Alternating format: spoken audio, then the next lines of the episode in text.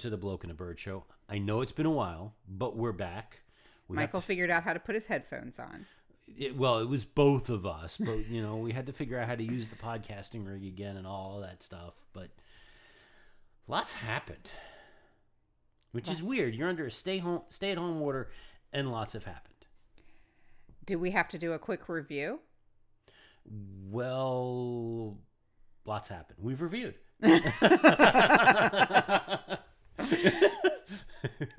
Okay. Um well, you know, we should talk for at least a half a second about our final entry into the Great Corona Bake Off. okay. Um well, you know, for us though, it has not really been a bake off so much as a cook off. well, we did double down in the in the cooking world. I mean, we have yet to make the Danish princess cake. That is going to be the pinnacle of the Corona Bake Off. Is that when the vaccine gets announced and we make the princess cake? I don't know about that, but I'm just thinking that you know when we, when we're ready to step it to that level, we've hit the point. I have to read the the recipe to figure out how difficult the We we Danish have princess cake is. Marcus Samuelsson's recipe. Well, yes. Well, you've gone into pickle production. Speaking of Marcus Samuelsson, Yeah, um, and let's see, we have had refrigerator pickles consistently now for seven weeks, eight weeks. but I was thinking like two or three months. Well, that would be eight weeks. Good job. Yeah, well, you know, Way to do way to do calendar math. a while. Um, eh, by the way, great pickles. You are the master of good, good pickles. Um, we've test driven. What was it? Danish hot dogs. yeah, we did Danish hot dogs, um, which has nothing to do with like Danish pastries. No, Just to be clear. no, it, it, it does not. It's Danish the country, not Danish the food. Mm-hmm. Um, those were very good, very different, but very good. Yeah, Wouldn't want to eat them in a ballpark. Little messy. but they are street food. Yeah, but still little messy for my taste. Okay, Um, I'm trying to think of all the other great fish things. pie. Fish pie, definite winner. Two thumbs way up on the Mm-hmm. fish pie, um, including uh, modifications. Yeah, Uh, we've done uh, a true bolognese sauce in the oven for several hours. yeah. That it was good. I'm Oh, not it sure was it was good. worth the effort. It was still very good. It was really good. I'm just not sure it was worth the effort. that one came under the question mark of it was so so good, but was the juice really worth that It- squeeze? It, it makes total sense that Mary Berry would do something because that was her recipe. Mm-hmm. It makes total sense that she would do something like that. But wow, that was crazy. Yeah, I mean, it's not that I wouldn't do it again. I would just make bigger quantities so we could freeze more of it. Yeah, Because we froze half of it and it was fantastic coming out of the freezer. So I think that's the magic is if you're going to put the time in, you got to make a, make it worth it. Um, I'm trying. We tried. You made homemade fried rice yes, we did fried rice, fried rice too. multiple That's times. still a work in progress. Um, let's see. I'm trying to think of all the other great things that we've done. Um, oh, we did some beer can chicken. Yeah, but that wasn't really an That wasn't experiment. That was just new. It we was- haven't done it in a long, really long time. Um, we tried out some new marinades, including some shawarma, and Mhm. um, that was good. Then, of course, we did no knead bread. Yeah, well, that was the most recent one. Was the no knead bread. Yes. So the philosophy here, we're not going to get too deep into it, but it's this idea of This became a cooking show, not an F1 show. yeah, well, there's that too. But but I'm not as good at explaining it as they did on uh, Chris Kimball's Milk Street a couple of weeks ago. I think that was like two months ago. Actually, it may have been closer to three because I think we were behind when we listened to to that story. Um, but the concept is you put the yeast in, and instead of actually doing the physical knead, you cover up the dough and you let it sit at room temperature, and the normal chemical reaction of the yeast uh, of uh, producing the the carbon dioxide and building out those bubbles that does the work of the kneading for you mm-hmm. and produces actually a texture that is as good, if not better, than kneaded dough. mm-hmm. um, and add to that that we cooked it in a pot Mm-hmm. and created a crust that was off the charts. We're talking bakery level crust. Yeah, here. thousand times better than anything that we have done in a bread machine, and and that's a known limitation of bread machines. Right. Um, but this is we're talking baguette level Mm-hmm. crust here. Um, and now we're talking about new modifications to that process. Um, like how to flavor the no knead bread. So so do we need to do the the, famous tag of "Follow me for more recipes"? Um, probably not. I, I, I wouldn't suggest that move. Oh, Uh, okay. mostly because we have not been posting recipes. True. Um, nor, you know, like I said, we did not participate in the Great Corona Bake Off. Um, and we are not doing the sourdough. well, that's it. It's the great Corona sourdough Yeah. orgy. Yeah, apparently.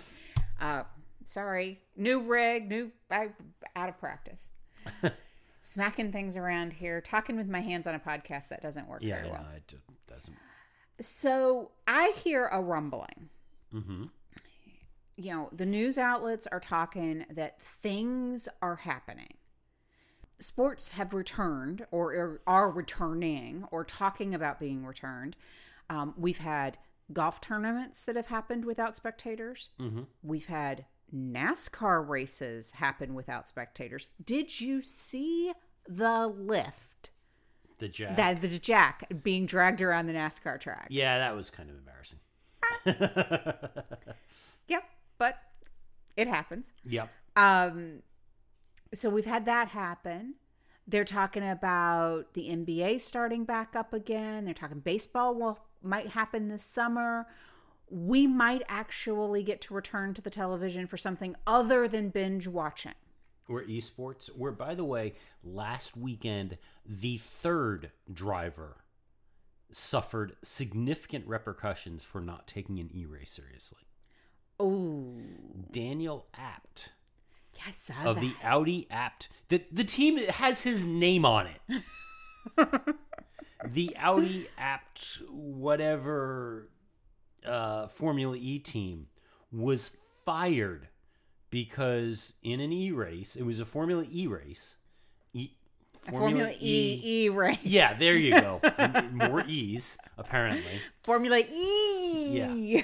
he had a quote unquote professional esports driver driving the race for him. Cheater, cheater, pumpkin eater. Exactly. And several of the drivers, some of which were Formula One, and I think it was like George Russell was one of them, was like, yeah, we knew something was up in the race because that was a totally different driving style than he has done in any of the other qualifying sessions or lead up sessions or anything like that. And they had all raised the flag right after. They're like, something is not right here.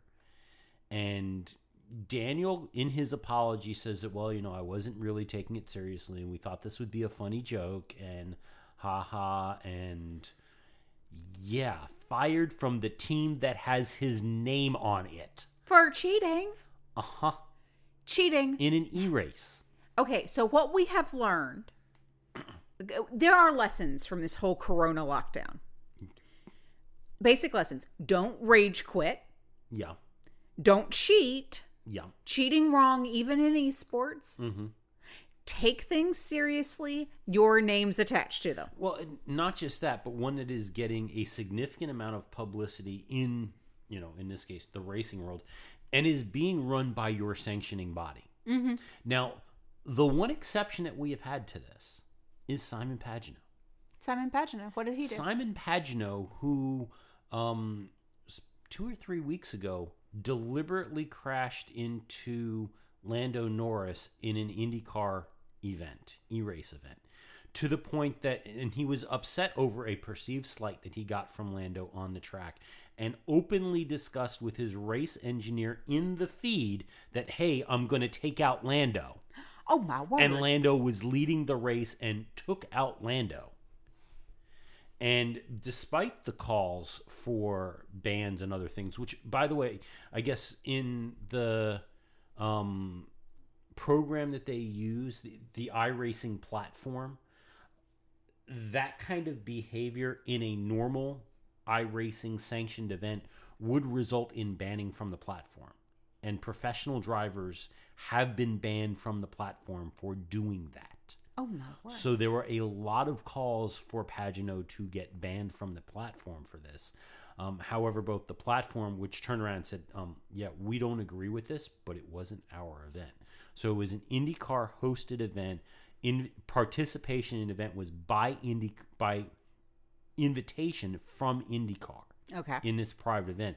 And IndyCar's position was, yeah, we don't agree with it. This was wrong. It shouldn't have ha- happened, but did not push a ban. And iRace turned around and said, since this was a private event, we don't really have, we don't, we can't enforce our standards on this. Otherwise, yeah, Pagenaud probably would have gotten in trouble too, and then we would have had five drivers to end up having some sort of sanctions. Well, I think this all adds up to we got to get some drivers behind the wheels of cars because Yeah. they're they're having road rage in their houses. Yeah.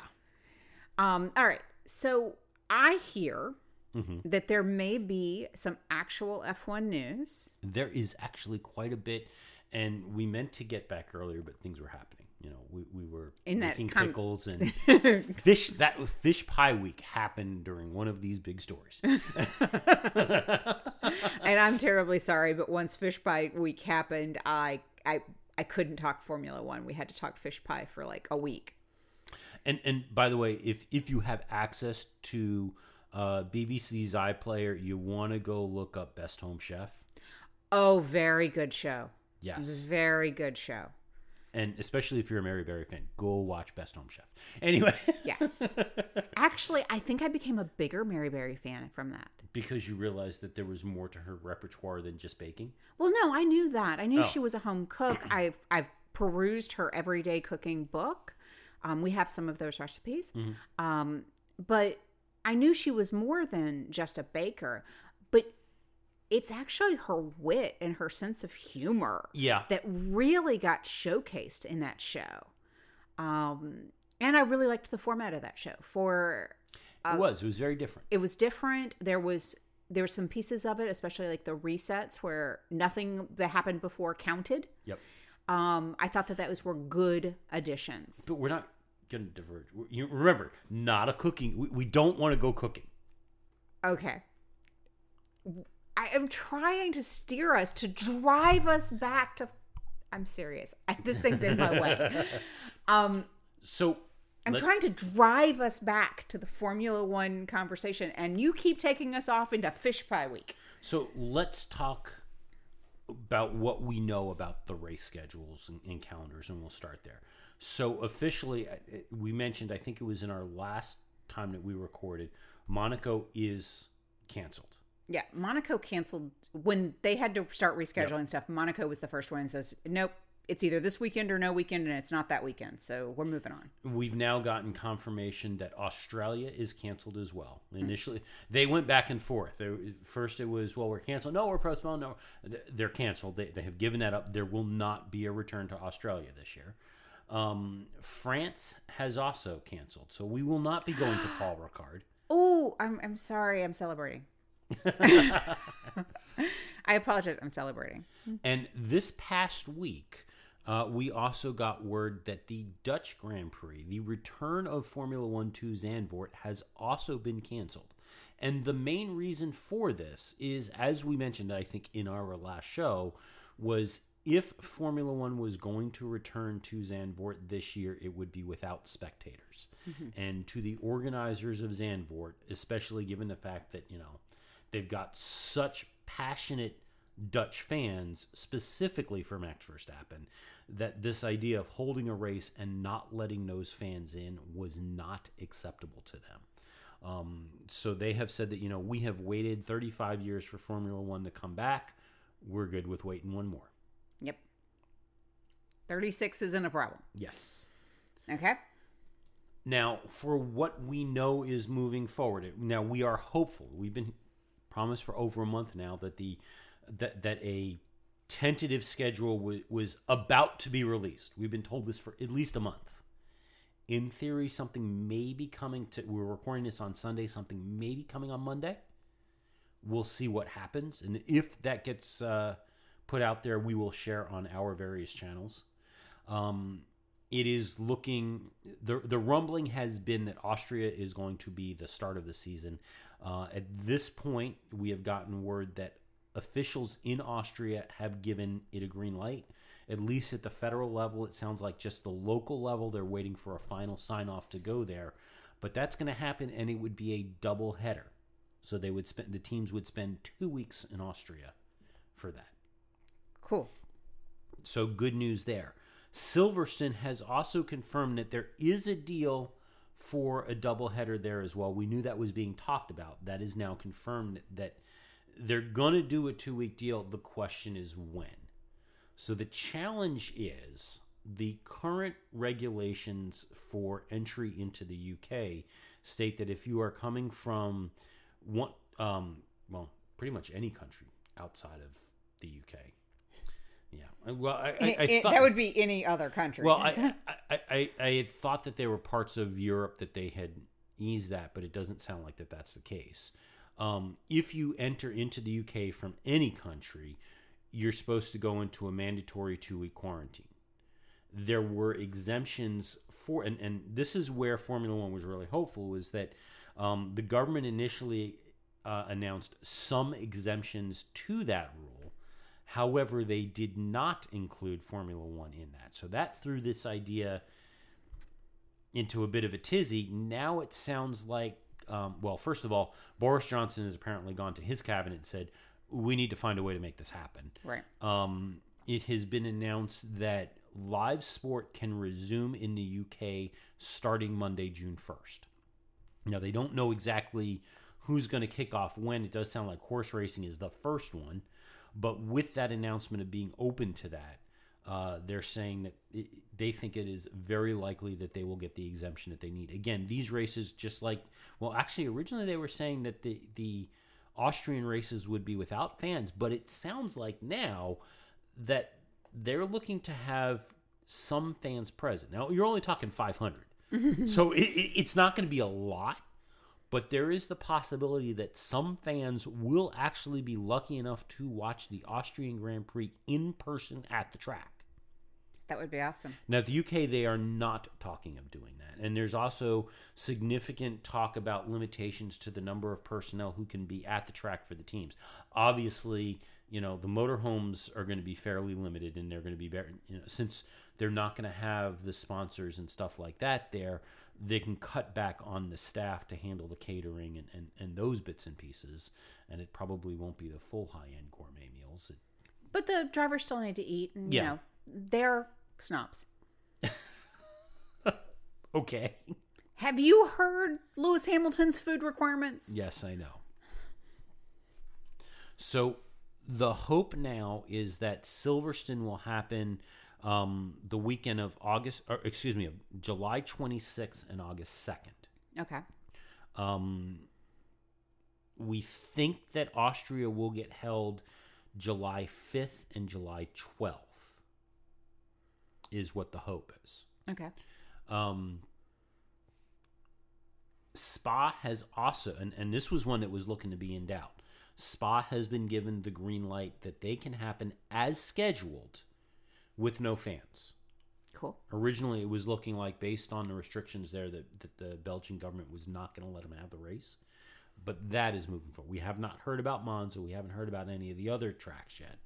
Um, we do know that they're hoping that they can get to the Americas. Um, however, Circuit of the America has come out and said that as of right now, they do not have approval from the local government to hold any events, and they're not expecting to get approval to hold events. Um, Autodromo Hermanos Rodriguez uh, has been converted to a field hospital. So I'm thinking that is unlikely. It would be poor form for Formula One cars to have to drive around hospital beds. Uh, There's that. Um, I also can't. I, I cannot see a scenario with the way things are going right now that there is even the remotest chance that any team is going to go, "Hey, yeah, let's go to Brazil."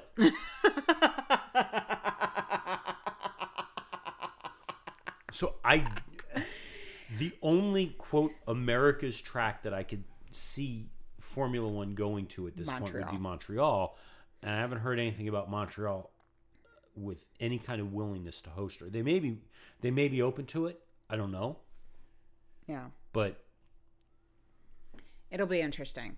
Interesting to see what happens. But my understanding is okay, they have to have what, 16 races to be a season? Eight. Eight. Okay, so that's good news because the one thing I did see was that when we get this calendar that's pending and mm-hmm. has been pending for months, they're talking eight European races. So they're going to get this season done in Europe at the very least. And then whatever else they can do on flyaway races will be I'm using giant air quotes and not hitting the microphone this time. Giant air quotes of bonus. Yeah. So we're gonna get they're they're looking at what can they do in eight races in Europe. So the track, what we do know has at least there. We do know that the tracks that, that have expressed interest and are actively speaking with Formula One is Hockenheim wants to get Formula One back this year, Okay. which would be three straight years of Hockenheim. Which is wild. That's weird. Um, wild. Because they had always said they could only afford it every other year. Yeah, Hockenheim is trying to get them back. Uh, there is talk that the season ender will be a double header with uh, of Bahrain and Abu Dhabi, which makes sense that, that they would tie those together. And we also know that, as expected, Imola is standing there going, "Guys, guys, guys, hey, hey, uh, we, we we have a track, guys, guys, hello." Race here? Yeah. Yeah, yeah, yeah, here, here. Okay. Can we take a second and a half to talk about the irony, kind of the general irony of Imola? Mm-hmm. Imola, who has literally been tabled since Ayrton Senna passed away. Pretty close to that, yeah. Um, and they've been raising their hand like, "Hey, we want to race. We want to race. We want to race." The the oh, you know, if they were to able to pull it off, if they were able, let me see if I can say that in English. If they were able of pulling off a return to Imola, understand that the headline that somebody needs to write is "Return to Imola only because of global pandemic." If they if they put on a calendar that there's a race at Imola, you're going to do that. global pandemic causes return to Imola. I mean, seriously. And I also see that the head of Imola is going to stand up and go after that race. See, we told you we could host a race. You need to come back more. I fully expect that to happen. But yeah, oh, it's just the irony and the very, it's the funny thought that's going through my head of we couldn't have a race because Senna passed away and it was, it was bad. And we, we partially blamed everything. So, you know, hands off of Imola for come back. we fixed the track and you know we've blamed Imola for all these years, but okay, now we're in a pandemic, so we need Imola again. we need you again. So, anyway, So, the World Motorsport Council has been talking rules. They've approved some stuff. They're still discussing some some rules changes. One of the things that was that has been floated in front of the council, and it has not been voted on as of yet, is that I guess some of the the uh, TV companies have questioned the value of the doubleheader races. Uh, th- this concern of well, you were just here, why are we racing here again, kind of a thing. Which I'm not really sure I agree with that. Um, but one of the things that was floated was to introduce um, reverse grids and test reverse grids at the second of these doubleheader races right. as well as testing a change to qualifying. Mercedes has said that, yeah, we're, not going for that. We don't like that plan. Now, I, I will say that I have heard more support for the reverse grid idea coming out of these esport races, especially when they look at um, a, a race having been held as one of these sprint race concepts. This 30 minute race, no pit stops, no changing tires or anything, Just 30 minutes. Who, whoever is in the lead at the end of 30 minutes, congratulations, you're the winner. Um, there's been a lot of talk about how the racing has been really good in these e races that are doing these reverse grid 30 minute sprint races. Where I kind of wonder about it is that my experience with these platforms is that all of those cars, despite the fact that they have different logos on them and whatever, all of those cars are essentially balanced. Right. So it truly is at that point Skill of the driver. the driver's skill and the luck of surviving the massive wrecks that seem to ensue because some of those drivers have no skills. well, Lance Stroll. Oh, n- no, i- it's not. Actually, I don't think Lance has participated in any of this. But if you look at some of the, the folks who have participated in the Formula One races, they're not all Formula One drivers. Like some of th- there's been pro golfers who have played and track stars who have been. So when I say no skills, I really mean no skills. True. And it's not to knock them. It's just that they're not drivers, and that's why they're participating. Mm-hmm. So there there has been talk that that has been an improvement. Uh, however, Mercedes says, you know, we view one of our roles is to preserve the DNA of the sport, and we don't think that this preserves the DNA of the sport. We're not going for it. There have been some amendments to the rulemaking because of COVID 19 to allow some rules to get put into place um, without a majority. This is considered to be a minor change at this point. So they do not have the ability to leverage the COVID 19 exit clause here and, and bypass unanimity. That might change, but right now it does not sound like this is going to happen as long as Mercedes says, yeah, we're not going for it. But if Mercedes is the lone voice here, Ferrari has turned around and said that, well, okay, fine yeah, whatever. which surprises me. But Ferrari says that they're willing to go along with it. Um, not all the teams have given a response yet. There might be enough of a block if they decide to turn around and say we don't need unanimity to move forward. But right now, Mercedes is blocking it. Okay. Now, the rules that have been approved um, number one, a reduced cost cap. Ferrari was fighting this, but what they have agreed to, and, and the teams have all approved this. Originally, it was supposed to be 175 million. Um, it is being shifted back for 2021 all the way down to 145 million, but it doesn't stop there because it drops to 140 million in 2022 um, and then sometime between 2023 to 2025 is going to go all the way all the way down to 135 million um, and that's assuming that there's a 21 race season if the, the season gets rolled back even further that cost cap could drop even further than that Wow. yeah, but that's not the only changes that they approved. Um, they're also going to do uh, a chassis freeze for 2020 and 2021. Uh, teams will be limited on the number of upgrades they are allowed to make via the a token system. Again, so we're going back to that, but it's just again reducing the amount of cost and the amount of development work that teams can do before the true chassis change comes in 2022, which we expected. Um, they've also they're going to be limiting the number of power unit upgrades each season, and a limit on the number of exhaust systems drivers may use, uh, starting in 2021. That's interesting. I've never heard of an issue with number of exhaust systems, I but that's not something we've either. counted before. I hadn't either, and I think the idea is again to limit the number of changes that teams can make in this time, knowing that some of them are kind of in a fragile financial state. We'll get Well- to that in a bit. Yeah. I have mixed feelings about this. On one hand, the the spirit of the rule I'm mm-hmm. all for. This idea that just because you have the deepest pockets doesn't mean that you can make Yeah, you know, it's it's that same legal argument where you bury somebody in paperwork. The deepest pockets shouldn't get to bury other people because they can make infinite changes. I'm pro Yeah. that. But on the other hand, you make such a gamble at the beginning of the season that you get it right. And some of these limitations require that if you got it wrong, you need to invest to get out of that hole. Right. And it's almost like I'd love there to be some sort of out clause.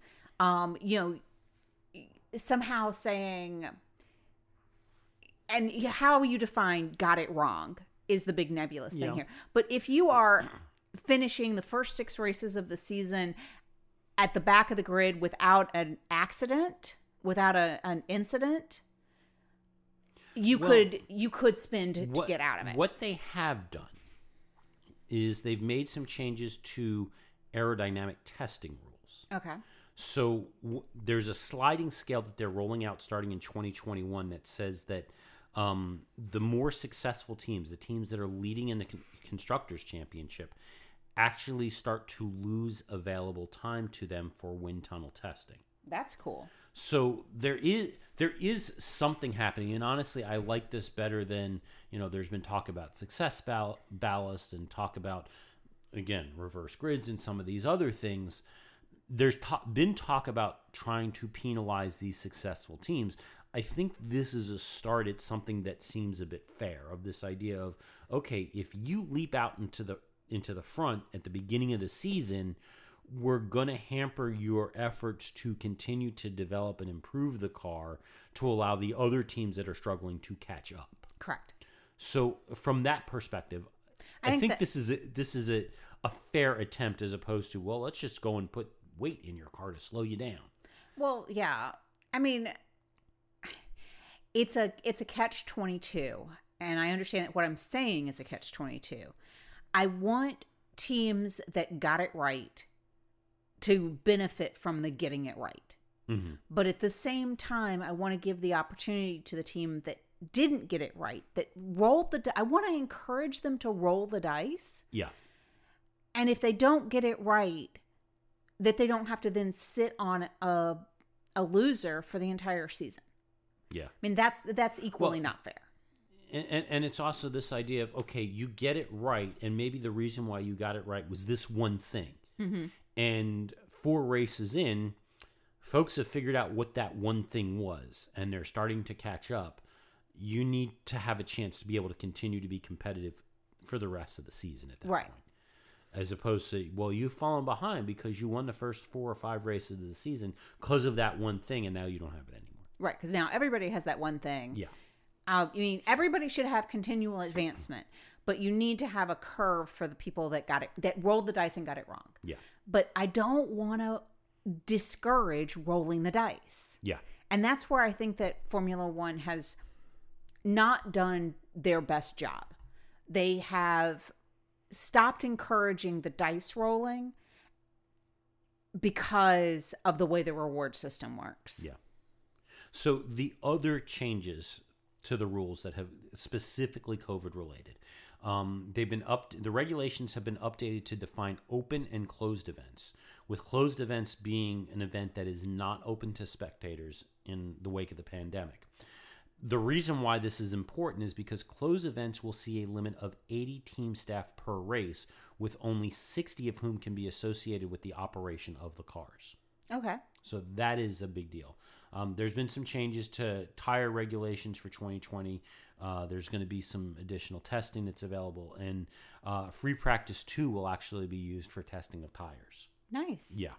Um, speaking of, of tires, Pirelli has gone to the teams and said, "Yeah, we're we're going to hold back on the amount of tires that we're going to um, build for the season."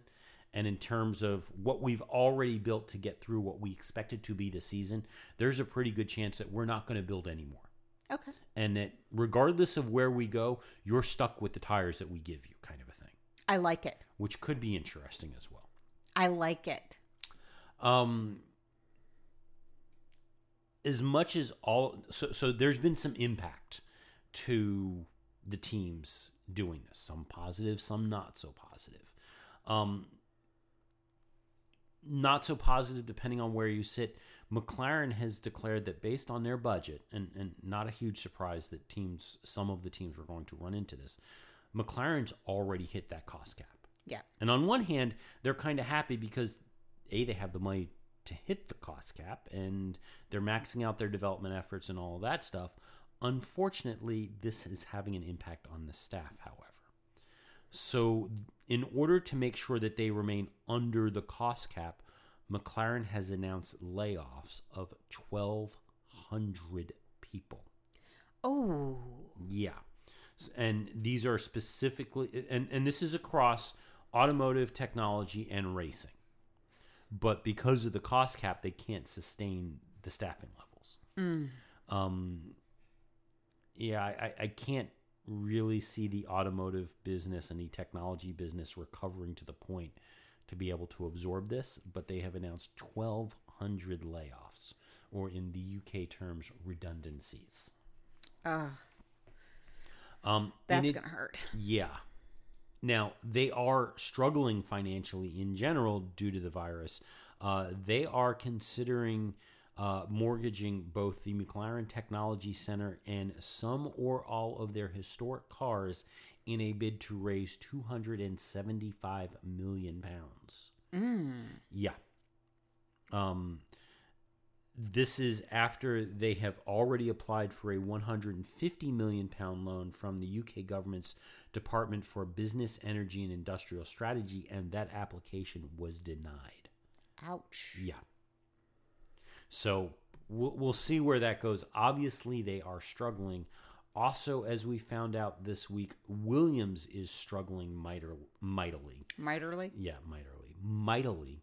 Um, they have announced that they have convened a board to do a full strategic review of the organization.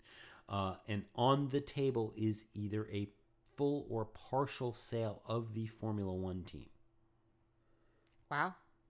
So, statement from the team said that Williams Grand Prix Holding Board is undertaking a review of all of the, all of the various strategic options available to the company. Options being considered include, but are not limited to, raising new capital for the business divestment divestment of a minority stake in Williams Grand Prix Holdings, or a divestment of a majority stake in Williams Grand Prix Holdings, including a potential sale of the whole company. While no decisions have been made regarding the optimal outcome yet, to facilitate discussions with interested parties, the company announces the commencement of a formal sale process. Additionally, Williams announced that they have terminated the title sponsorship deal of the Formula One team with Rokit Holdings. Wow. Now, if you'll recall, about a year ago, we were holding up Rokit and their interaction with Williams and how well things were going, especially as Rokit had just announced that they were extending that title sponsorship deal for, I believe it was five years. Whoa. Yeah. But we were holding it up as a sharp contrast to, to the Williams story. Uh, Uh, yeah, the, the, the Williams story as opposed to Williams and Rich Energy. right. Williams story. And Rich Energy. Correct. And the Haas debacle that had gone on. right. Um, Williams has revealed that group revenue declined from 160.2 million pounds in 2019, or it de- declined 262.2 million pounds in 2019, from 176.5 million pounds in 2018, and its re- F1 specific revenue declined to 95.4 million pounds uh, in 2019 from 130.7 million pounds in 2018. Wow. Yeah, that's huge. Losses of 10.1 million pounds uh, in 2019 compared to a profit of 16 million pounds from in 2018.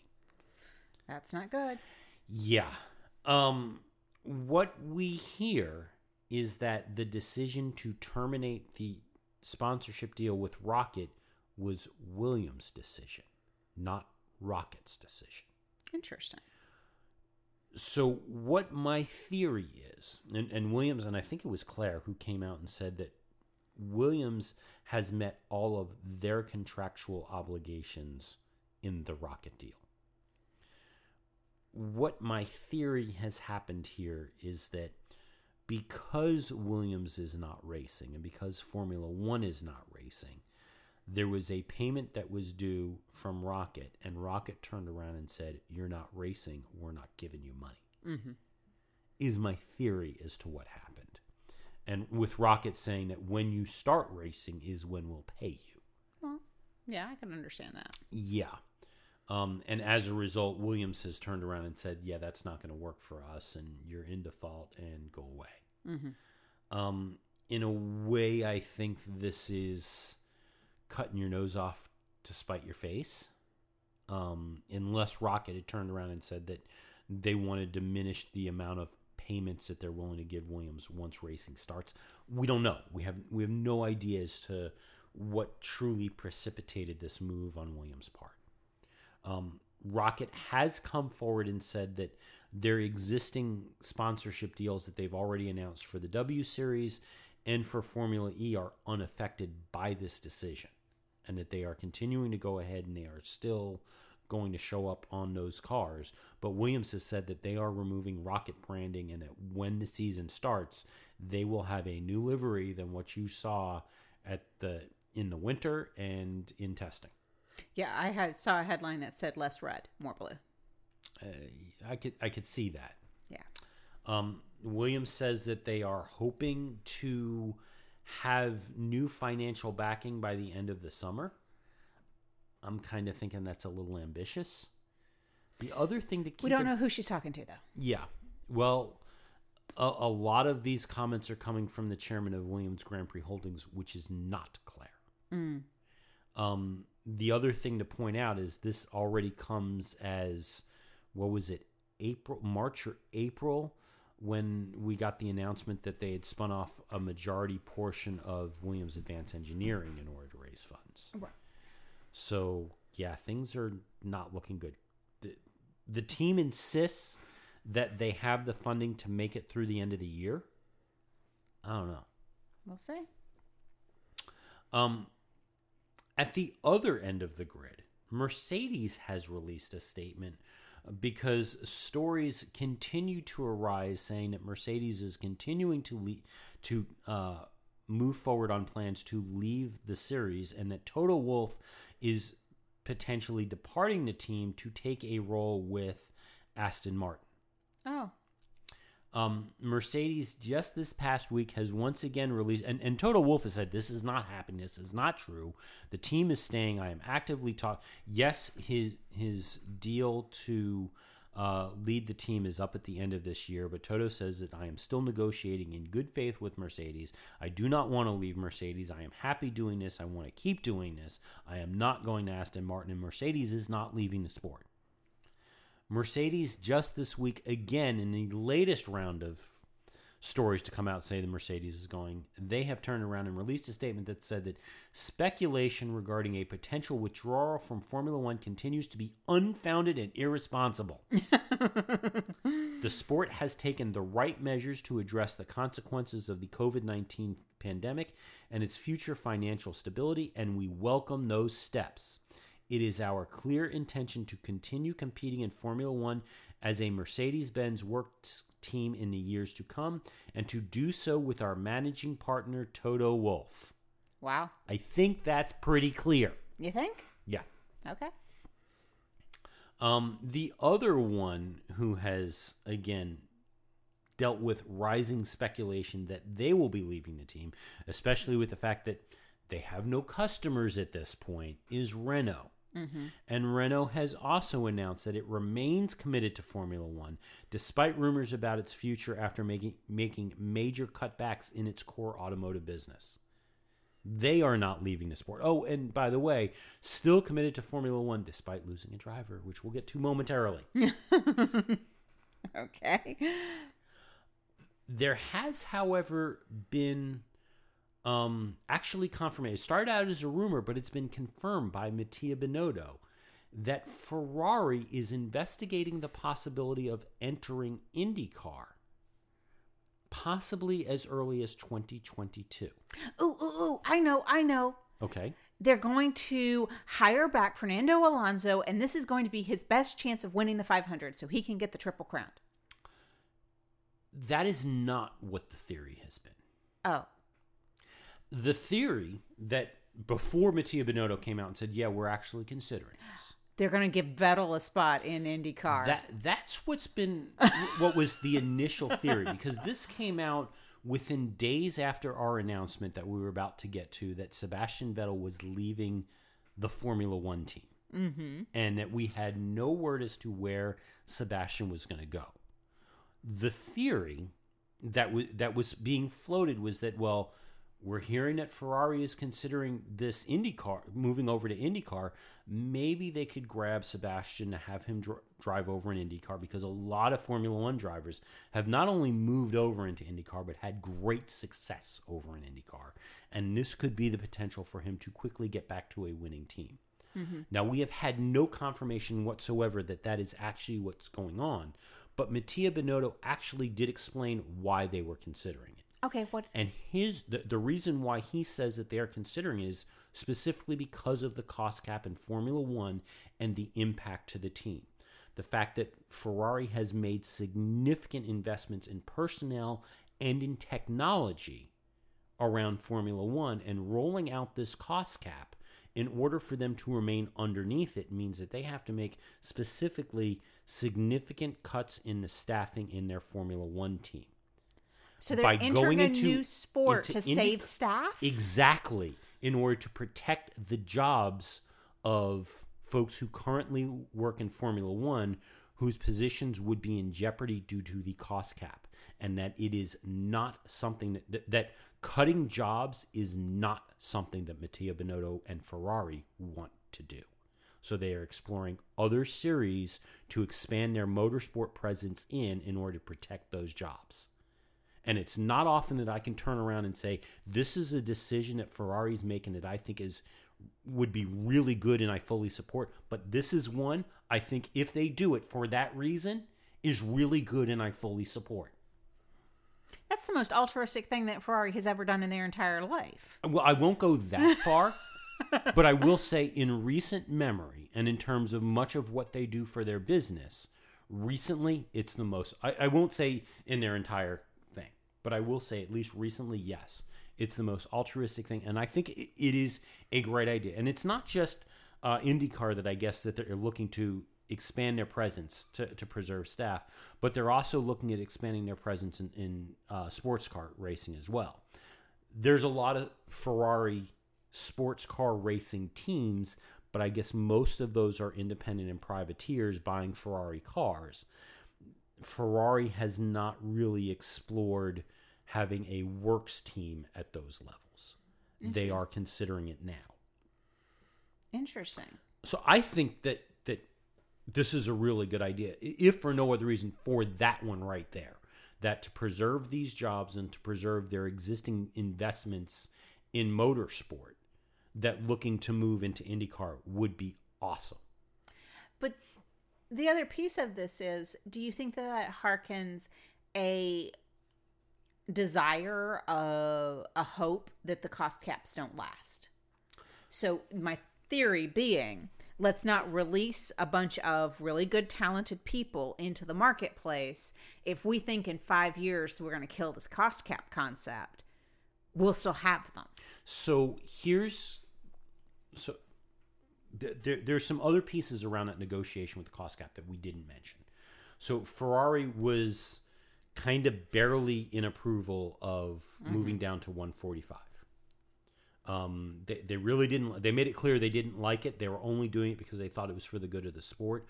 The move down to 130 or 135, 135, um, that they were against entirely. Um, this staged approach that was put in was a compromise specifically to appease Ferrari, so because Ferrari was acknowledging that yeah, even though that number, that that the 140 and 145 number was not really sustainable for a lot of the teams, they didn't they didn't feel that it was going to be worthwhile for them to compete below 140. So they were fighting it. The staged approach, they that was a compromise that Ferrari agreed to, and I think this is the natural piece is that in order to get to that point because they're recognizing that Formula 1 needed to drop that cost cap lower, this plan here I think is the their only option to still have the investment that they want at the levels that they want. So I- I think it's it's a decent move for for Ferrari to have presence in another open wheel series, especially seeing that McLaren's doing it. And Yeah. that may be the other driver there too, is the fact that, well, okay, McLaren's moving over in, into IndyCar. We want to be the pinnacle there, and and we know there's some rivalry between those two organizations. Just a little. Yeah. All right. Well, But but I think Ferrari d- is accepting that this cost cap will probably stay for quite some time. I, I, I, I, I get that. I'm, I'm hard pressed to say that things are truly altruistic with Ferrari. Yeah. But I mean, I love the thought that they want to preserve jobs. I think that that's a huge, it's a huge PR move at the very least. Um, and that's awesome, especially in light of McLaren having to make 1,200 people redundant, and they're Yeah. already in IndyCar. Yeah. So, you know, could they have not? And maybe that's a capital thing that Ferrari's got the money to be able to explore other opportunities when the markets are all sagging and McLaren doesn't have the money to do that. Well, well, that that is probably a good piece of that. Um, Ferrari's got good backing from the Alpha Group um, and Fiat Chrysler. That that there's enough strength in the overall organization. And by the way, if you look at just facility wise, I mean, McLaren is the MTC. Ferrari is the city of Maranello. I mean, Okay, there's a point there. And I'm sure that the Maranello government is also remote uh rem- they don't want Ferrari to have to lay off people because Yeah. that is such a huge piece of exactly. their infrastructure. So they're probably encouraging some of this too. So yeah. All right, let's keep going down the news because So, as we mentioned, and this is the the good tie-in there, i- is this rumor about Ferrari perked up about the time that we got the official announcement, and and fairly sudden. And on one hand, this wasn't a surprise. I mean, it, it, it's in our predictions. Mm-hmm. On one hand, this wasn't a surprise. On the other, I didn't expect this to happen before we had any racing. true. I wouldn't have been surprised if this had come out May or June of this year and cars were on the track and we saw the performance and we saw what was happening. But the fact that we don't really know what that Ferrari is going to look like and we don't know how Ferrari is going to, how Ferrari would have developed it through a, a live season. Um, but we got word actually beginning of May that Ferrari and Vettel have Sebastian Vettel have decided to part ways at the end of the 2020 season, whenever that may be. Oh wow. So the statement from from Sebastian Vettel, as actually, um, we'll go with the statement from Mattia Binotto because that's the one I've got in front of me right now, is that this is um, from Mattia Binotto. This is a decision taken jointly by ourselves and Sebastian, one which both parties feel is the best. It was not an easy decision decision to reach, given Sebastian's worth as a driver and as a person. There was no specific reason that led to this decision apart from the common and amicable belief that the time had come to go our separate ways in order to reach our respective objectives. And Sebastian's statement was that in order to get the best possible results in this sport, it is vital for all parties to work in perfect harmony. The team and I have realized that there is no longer a common desire to stay together beyond the end of this season. Interesting. That says to me that Seba- if Ferrari goes to IndyCar, Sebastian Vettel is likely not to be their driver. Mm. True. It'll be Fernando. I'm Yeah. telling you, they're already talking to him. Well, for Fernando's camp seemed to think that this was a great time to use this as a possibility of Fernando's ready to go and he wants to come back to Formula One, and this is the perfect opportunity for him to come back to Formula One in 2021. Never mind the fact that he said that he hates this rule package and he wanted to wait till the new package came out, and this rule package is not what he wants. wah, wah. Yeah. All right. so we have not, and let's just make a summary statement here of we have not had a single race this season, and we already have a very active silly season. Yeah. So Vettel is out at Ferrari. Vettel's out at Ferrari, and he stresses in his announcement that financial considerations played no part in this decision. Because that was one of the one of the rumors that came out was that Charles Leclerc gets a lot less money than Sebastian Vettel, and that Ferrari was pushing that Seb want, needed to take a reduction in his pay down to Charles Leclerc levels. We don't know what they are, just that it was a substantial reduction. Whoa. And that that was potentially a sticking point. Seb says that no, salary was not the issue here. Okay. We don't know what it was. Um, we do know that Sebastian Vettel does not have um, a ride going into 2021. Um, we do know that Ferrari has already replaced Sebastian Vettel with Carlos Sainz. Yes. Um, now, Carlos has been very open with the fact that uh, he spoke to the team when negotiations started several months ago um, and told the team, told McLaren what was going on, that Ferrari was expressing interest. This is looking like this is getting kind of serious, and that there's a possibility here that he would consider taking an offer. To which Zak Brown apparently went to Carlos and said, um, Dude, we don't want to lose you. Um, we really love having you on the team, but it's Ferrari, man. if, if if they're making you an offer, take it. Yeah. It, it will suck to lose you, but take it. Yeah. We know where we fit in the grand scheme of Uh-huh. things, and we're not Ferrari. So, yeah, we get it. And they then turned around and went to Daniel Ricciardo, knowing that Daniel was coming out of contract, and offered Daniel a position to take Carlos's seat should Carlos get tapped to leave. And sure enough, that's what happened. The official lineup now is Carlos Sainz and Charles Leclerc over at Ferrari for 2021, and Daniel Ricciardo and Lando Norris at McLaren for 2021. That is going to be an interesting combination. I have a sneaking feeling that the social media for McLaren is going to be off the charts fun.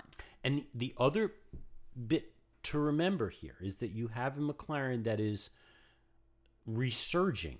Mm-hmm. And in 2021 is going to have a Mercedes engine, Correct. not a Renault engine. Which that right there, I think, is a big part of the reason why Daniel said, "Yeah, we're done." Um, Cyril Abiteboul ad- admitted last year, maybe even going into the winter, that really Renault had their big mission had to be to prove to Daniel that they were making progress and that they were going to be a contender and that things were getting better and that power unit was getting better. We did not see that in winter testing. And I think having that seat open up and knowing that McLaren was dumping Renault and it was a chance for him to walk away. And he knew it was a big gamble to move from Red Bull to Renault. And yeah, I, I- think they did not prove that. Now, Renault has made a couple of digs at Daniel about lack of loyalty to the team. Um, on on one hand, I get the point. On the other, it was, you know, he he he did that loyalty move. He made that jump, going from Red Bull just before they moved to Honda, and he gave you that loyalty despite the fact that you Renault as a team let him down repeatedly over at, Red Bull. Mm-hmm. I mean, the screaming and yelling after yet another engine blew up, and he still signed with them. I I don't know how much more loyal Daniel could have been. Well, I'm. I have a really hard time discussing loyalty in F1. I mean, I'm sorry. Yeah. It's a world that's just that's driven by a dollar and by who's doing what right now. Um, being loyal to something in F1 in a way makes you standing still, if not falling backwards. You have to constantly be looking out for the the greater good, the personal good, all of those things, and loyalty doesn't play a whole lot of part in it. It's cool when you have the story. It's cool when you have a story. Lewis Hamilton, I was about to go there. If it's cool that when you have the story in retrospect of like Lewis, I've been with Mercedes since I was 13. That's an awesome story. But tell me that if Ferrari had a car that could contend and they dangled it out in front of Lewis, Lewis wouldn't go, Nah, I'm not so sure, guys. Well- or if Mercedes started falling behind and another team waved the car in front of him. I I honestly think knowing that Vettel was gone, Mm-hmm. that in that intervening week before they had announced that Carlos Sainz has taken taken the seat, Took it. took him, yeah, um, that if Ferrari had approached Lewis, he would have seriously considered it. As much as Lewis has turned around and he has said, you know, I love this team. They they especially Mercedes as opposed to when he was at McLaren, they let me be me. Right. I, I can do what I want. They don't criticize me if I decide that, you know, between races I want to fly to New York for a fashion show or something. They don't give me that hard time. They're trusting me to make decisions that are best for me 1st Um, I think that may have weighed bit into Lewis if he had moved to if he Ferrari had made him an offer because I don't think Ferrari would have allowed him as much freedom. Well, that could have been a piece of it. I mean, that's where he has to look out for what the best package is for him. But I also go back to McLaren Mercedes was who took Lewis on when he was 13. Yep. When Lewis dumped McLaren for Mercedes, it was He still stayed with he stayed Mercedes. with he stayed with Mercedes. But at that moment, there was the conversation of how loyal is Lewis. Lewis has been with McLaren for all these years. He's walking away from the team that brought him up, and now it the the the Yeah. conversation and, and- shifted. and we did that too. Yeah, and the conversation shifted and said, "Oh, but see, he's loyal to Mercedes." Mm-hmm. Well, the reality is, at the end of the day, and I mean, we had Lewis here. We talked to him about it. We know Lewis really well. Lewis is loyal to Lewis. He is. And I mean, he's a good guy, and I, I I really like him because I think that he is one of the most open and honest guys on the grid. But he's loyal to Lewis. Yeah. So, what we know at this point, obviously, Renault has an open seat, but Renault is not a top tier team. As much as they're trying to get there, they are not a top tier team. And it's hard to expect that Sebastian Vettel would take a seat in the mid pack. I think Vettel's retiring. Well, see, that's the the big question. And honestly, I, I think that Vettel is taking a gamble here. I don't think he necessarily wants to retire. I think he's just decided that it's not worth continuing the conversation with Ferrari. So he's taking the gamble that I've got four world championships and I'm still highly regarded as a driver. A top team is going to want to pick me up. And oh, by the way, Valtteri's contract is also up at the end of this year. And Albon's contract is Albon's only on a one year deal. And one of those two teams is going to want me. And hey, I've got experience with the Red Bull organization, and Helmut Marko loves me, and mm-hmm. Dietrich Mateschitz loves me. And unfortunately, Helmut Marko within days came out and said a, a return of Sebastian Vettel to Red Bull is not happening. Mm. They have they ruled that out very quick. They cannot afford him. They do not want him. Um, and I think some of that is because they probably feel betrayed by Sebastian for, for him leaving them and going to Ferrari in the first place. Um, so then the next question, shockingly enough, in this time, Toto Wolff, Toto and Susie did a live interview. Um, and Toto was asked about this. Now, Toto has said that, yeah, we, we kind of have to consider the fact that Sebastian is open and he's available, but our commitment is deciding between either Valtteri Bottas or George Russell. Mm. To which George is going, yes. um, now, what what initially actually struck me as surprising wasn't so much that he said that it was Valtteri or George Russell. It was the fact that Esteban Ocon was not named. But No- Ocon now- had to be fully released from his Mercedes. He did, and and and the fact that Toto turn is not trying to pull him back, um, especially since Toto manages him. O- On one hand, it was a little surprising that that he is actually let go of the fact that Esteban was going to come back to Mercedes. Um, but just the fact that that Esteban was not mentioned was a little surprising to me. I get it, and I and I, and I Um, but that's the the other question is well, okay, if, if Mercedes is turning around and saying "W- w- that's where our focus is, that's the top tier is gone for Seb. Mm-hmm. So Renault's got an opening. There's been rumors. This this is your Fernando Alonso rumor. There's been rumors that there have been some discussions that Ren, uh, of Renault bringing Fernand trying to bring Fernando back. Oh my. I I think Renault would be kind of stupid to go this route. So I'm not sure that this is going to happen. Well, that means it's going to happen. Fernando and his attitude of these rules suck. Yeah, we're going to mock him incessantly if he goes that route. Um, but there's enough of a young driver market there that I'm not sure that that's a great answer either. True. But you've also got to think, well, what's going to happen down at Haas? but again, for Seb, his options are at this point worse and worse. Yeah. It it the pool is na- narrowing. The I mean, I hate to say this, but you rolled. Uh, I go back to you rolled the dice. You rolled the dice, and retirement doesn't seem like it's that bad of an idea right now. Yeah, You know, pull a Nico Rosberg and pack up your toys and go home, IndyCar. or join IndyCar. I would be happy for him to go to IndyCar. I think that would be really interesting. I think it would be cool.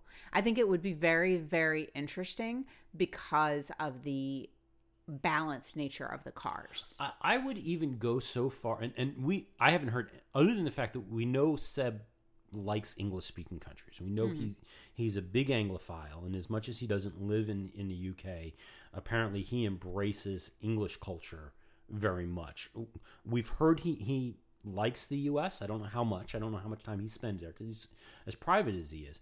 But I would go so far as to say, much like when Fernando Alonso moved to IndyCar, if Seb moved to IndyCar, I'd root for him. Hmm. I think that would be cool to have a driver of. Yes, we're not fans of Sebastian Vettel in Formula One, but he's a good driver. He is a driver of very high caliber. Mm-hmm. I think there's value to IndyCar to have Seb come over. Maybe not value to Seb to come to IndyCar, but there's value in IndyCar to have Seb come over. True. So I would I would root for Seb over in IndyCar. Other I- news. I'm I'm still doubling down on Alexander Rossi. That that's fair. That is totally fair. It'd be a. and- That's and- where I think and- that would be a cool, cool race. That would be to cool. see Rossi up against Vettel, even throw her, uh, Fernando in the mix of that because the cars are balanced. The I want to see who the drivers. had great success over in IndyCar, and the fact that you would have Rossi as the veteran IndyCar, and, Vettel, the would be a rookie. rookie. He'd have, have- the, he'd have the yellow number. He'd have the R behind his name. It would be awesome. It would be. I think that would be super cool.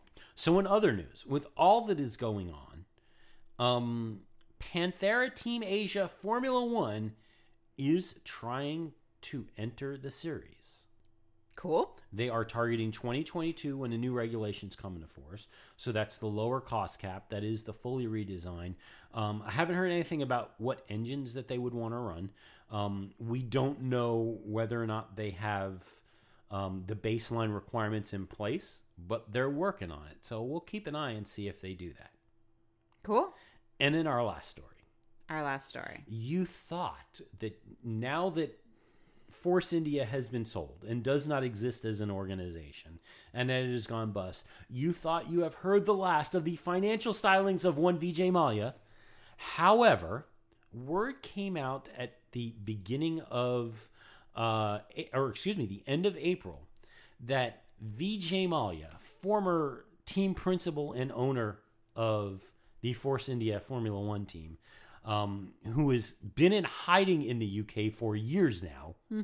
Um, really, his movements were constrained between his house and his swimming pool. he couldn't even go to the Force India plant. I don't even think he could go to Silverstone to watch the race anymore.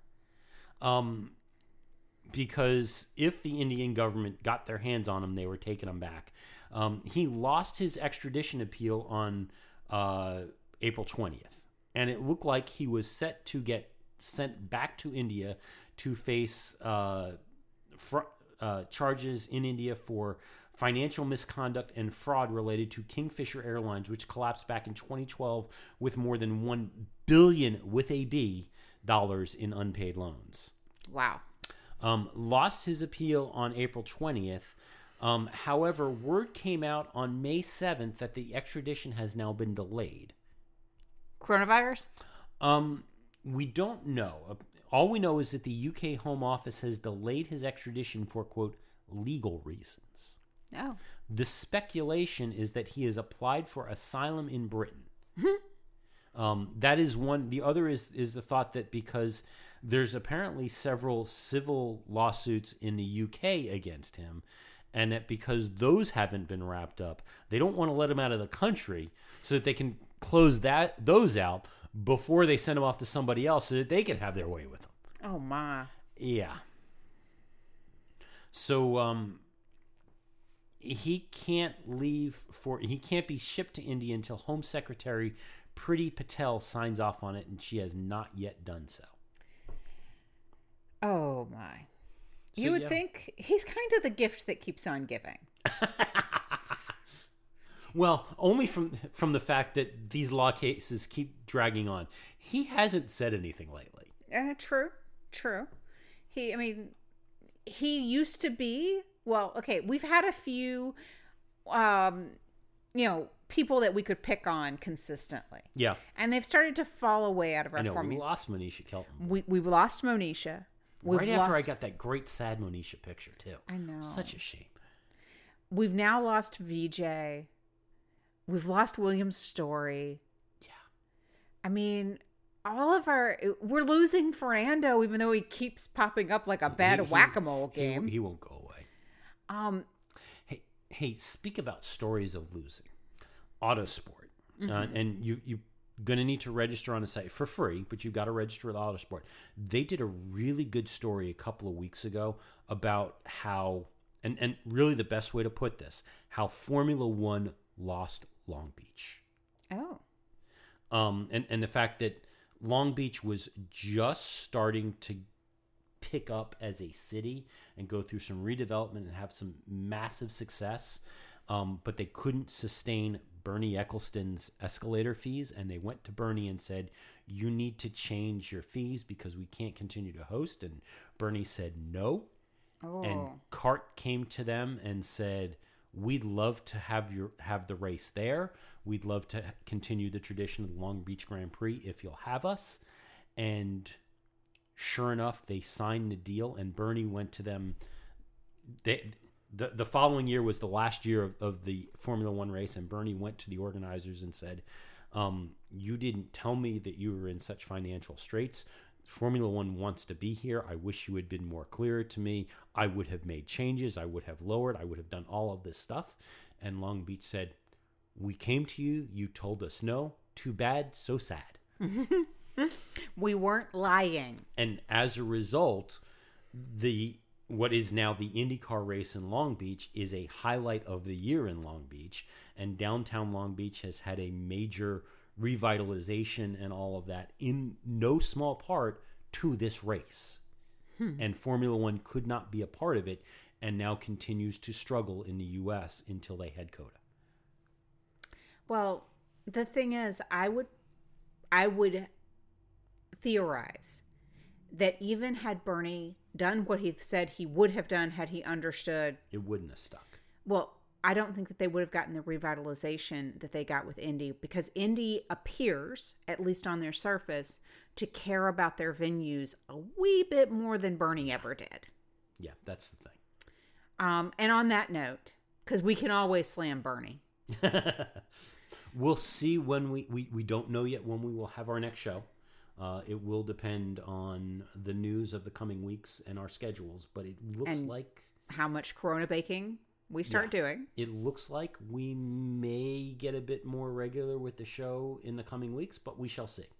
And on that note, We'll call it a show. We are so glad you came. bye bye. Bye Bye bye. Bye bye. Bye now. Bye. Bye bye.